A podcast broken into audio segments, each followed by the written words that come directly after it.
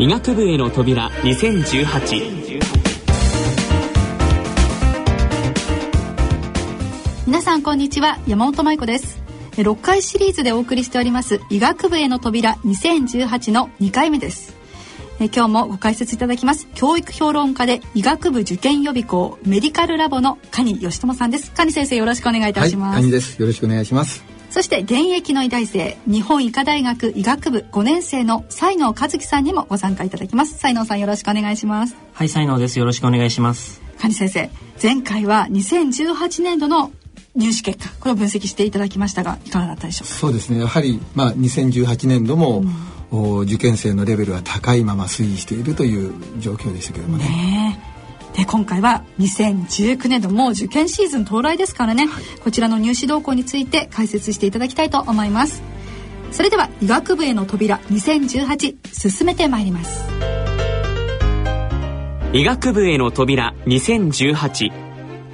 この番組は医学部受験予備校メディカルラボの提供でお送りします。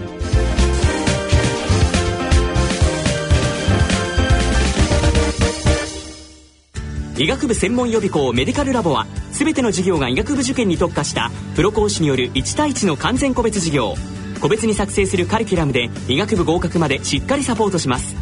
詳しい資料はメディカルラボで検索。医学部への扉2018第2回の今回は本年度2019年度の医学部入試動向と題してお送りします。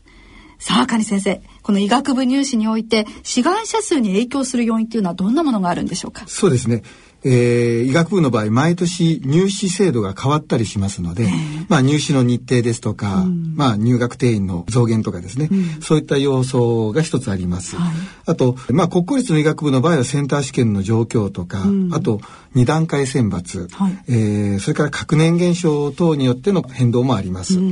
はい、詳しくですね、解説していただきたいと思うんですが、まずですね、なんでそんなに毎年毎年、その試験のスタイルですか？変わるの？ななんでなんでしょう？一つはですね、あの、うん、センター試験の日程が、1月の第2の土日に行うということで、はい、日にちが毎年変わるんです。それによって、私立の医学部の入試日程も変わるもんですから、うん、そうすると、他の大学との兼ね合いもあって、入試の制度を変えながら、より高いレベルの受験生を確保したいというふうに考える大学も多いようですし。ちょっとですね、この受験スケジュールっていうのをね、見ていきたいと思うんですけど、はい、あの、ラジオをお聞きの皆さん、オンデマンド配信では、あの、データ画像をご覧いただきながら番組を聞くことができます。こちらもぜひですね、アクセスしていただきたいと思います。ちょっと見てみましょうか。この医学部受験日カレンダー2019年度っていうのが出てるんですが、はいちょっと解説していただいてもいいですか？すね、はい。あの医学部の場合はあの先日も申し上げましたが、あの入試が非常に早いです。はい、えー、2019年でいくとセンター試験が1月の19、20の土日、うん、で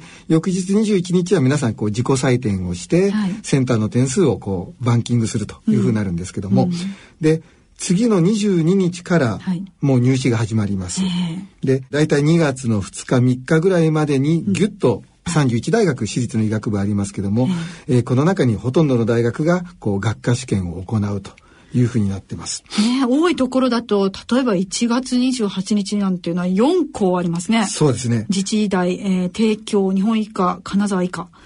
そうなんです。すごいですね。こういうふうに重なっている中で、どの大学を受験するのか、うん、はい、うん、そこのところがやっぱり重要になってきます。えー、これも毎日毎日試験が行われているわけで、センターの次の日から、次の次の日から。はいえ、これ、才能さんの時もこんな感じでした？こんな感じですね。愛知医科が一番最初に来て、うん、まあ、関西医大だったりとか来てますけど、うん、当時だと僕は日本医科大学と金沢医科大を受けたんですけど、うん、この日程だと僕はそれできないことになります、ね。28日にね、同じ日になってますね。毎年変わるんですね。またこのセンターがちょっと遅くなってるんですね、一週間ね。そうですね。あの、去年と比べてほぼ1週間遅くなったので、去年よりもあの日程のかぶる大学、同じ日にこう受験日を行う大学が増えてますから、うん、ただある意味受験生が分散します、はい。うん、例えばえー、2018年だと兵庫医科大学は1月24日で1大学だけ、でしたねこの日は1日、うん、全国の受験生がこう受けれるんですけども、うん、えー、今年だと1月30日の水曜日で帝京大学東邦大学と入試日がかぶるので、うん、おそらく受験生は減ります。それがやっぱり合否にもね結構影響出てくるので、またこの試験日の情報を得るっていうのは受験生にとっても大変ですよね。そうですね。これだけたくさんの大学がありしかも一次試験の他に二次試験が別日で組まれるので、うん、その兼ね合いも見ながら、うん、で、えー、大学の入試問題の内容も見ながら受験校を選ばなくてはいけないので、えー、うん、あの受験生にとってはここはすごく厳しいところになります。そういったスケジュールの立て方も、才能さんは、あの、カニ先生に相談したり、えあの、メディカルラボでお話聞いたりしたんですか？メディカルラボの、まあ、チューターの方とか、うん、まあ、授業してくださる先生方と相談しながら決めていきました。うん、やっぱりこういう塾に通っていると、情報も早いですよね、カニ先生。そうですね。例えばその、28日の、1月28日ですと、日本医科大学、金沢医科大学、帝京大学とあって、うん、それぞれ入試問題の特徴がありますから、うん、金沢医科ですと、マーク式でスピード重視、問題自体の難易度はそこまで高くなかったり、で帝京大学だと、えー、3科目で受験できる。例えば数学を使わずに英語と理科2科目だけで受験できたりできますし、自治科大学に関して言うと、まああのマーク式でこちらもそこまで問題の難易度は高くないんですが、問題量がやはり多くて準備が大変になってきます。で問題自体が一番難しいのは日本医科大学というふうになってくるんですが、はいなのでその自分の学力と、うん、うん、得意不得意も合わせてどの大学出願するかっていうのもね大事なことになってきます。もう全国どこにでも行きますぐらいの勢いがないとダメなんですね。そうですね。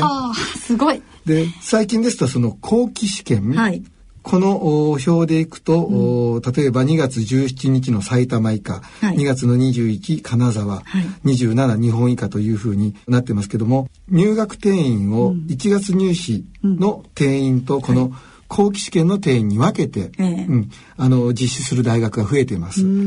でまあ目的としてはそのこうより上位の大学を目指していた学生が前期試験でちょっと失敗してしまって、うん、そういうことありますよね。後期の方でこう、まあより成績優秀な生徒をね、うん、取ろうという意図があるのかなと思います。必然的にも倍率は後期ガンと上がります、ね、上がります。後期の上がります。国公立の場合最近2段階選抜2段階選抜はいセンター試験の点数でえー、高得点者でないと二次試験を受けられないというような、うん、まあそういう仕組みをこう導入する大学が増えてます。例えばです。大分大学の例でいくとですね、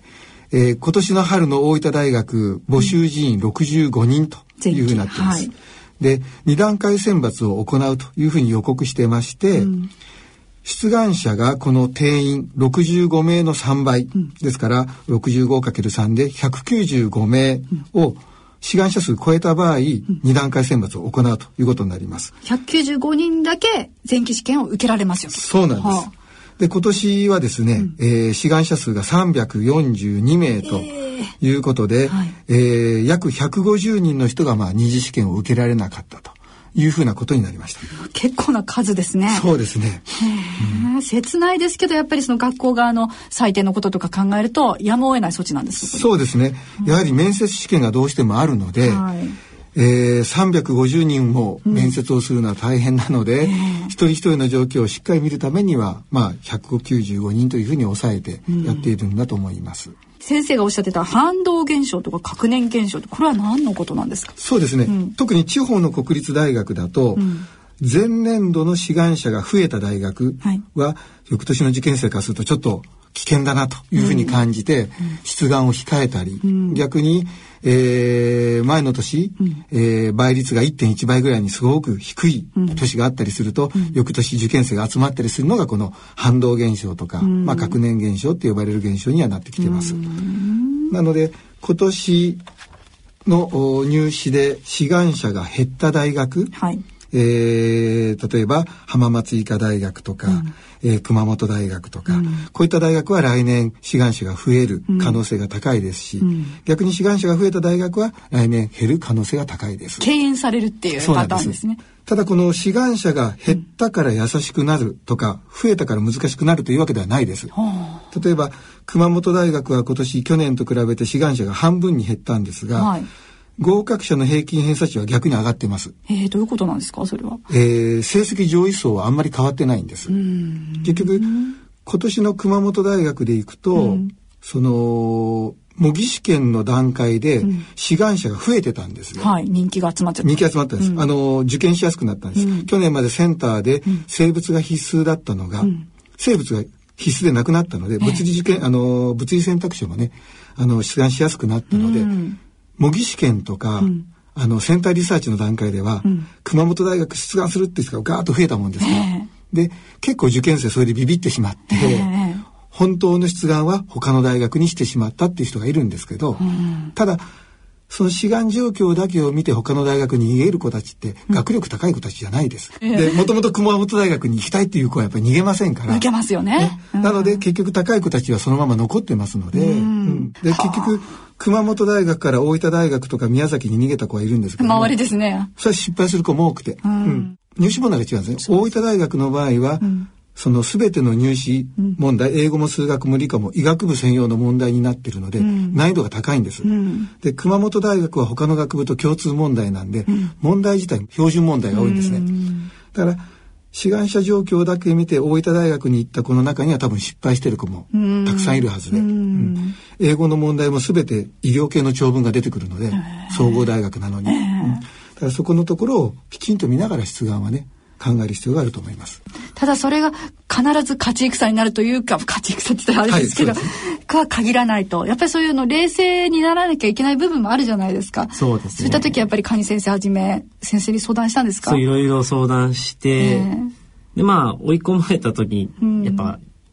受験勉強もできなくなっちゃうので、急に、まあ、一日だけちょっと、自分の本当に行きたい大学を見学しに行くとか、うん、そういう気分転換を追い込まれた時はしてました、うん、やっぱりメディカルラボさんそのマンツーマンでのね、はい、あのすごく大事にしてるっておっしゃってましたけどそういうその心理面でのフォローっていうのもすごく大事ですね。そうですね。1対1なので、やはり生徒のその心理面のっていうかね、不安な状況っていうのはすぐにそのスタッフや講師がこう見れますので、先生方もこう状況を見ながらフォローしたりサポートしたりしてます。なるほど。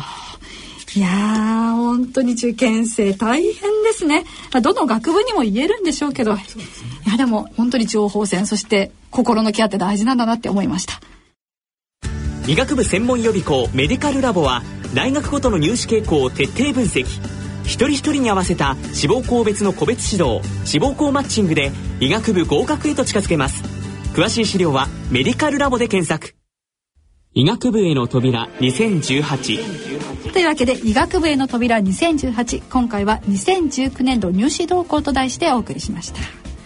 さて次回の放送では受験校決定のための戦略と題してお送りしてまいります。番組では皆様からのご意見ご感想お待ちしております。番組ホームページの右欄にある番組宛てメール送信フォームから送信してください。この番組は聞き逃しをされた方もう一度聞きたいという方のためにポッドキャストやオンデマンドでの音声配信をしています。詳しくはラジオ日経の番組ホームページでご確認ください。そしてですねオンデマンド配信では今回関連するデータ画像も一緒にご覧いただきながら番組を聞くことができます。ぜひこちらもアクセスしていただければと思います。カ先生やっぱりグラフがねいっぱいあったりしますからね、はい、あの入試情報のそうスケジュールなんかも載ってますんで、ぜひ見ていただきたいと思いますさあそれではお時間となってまいりました。今回のご解説は教育評論家でメディカルラボの蟹義友さんと日本医科大学医学部5年生の才能和樹さんでした。番組のご案内役は私山本舞子がお送りしました。皆さんどうもありがとうございました。ありがとうございました。医学部への扉2018この番組は医学部受験予備校メディカルラボの提供でお送りしました。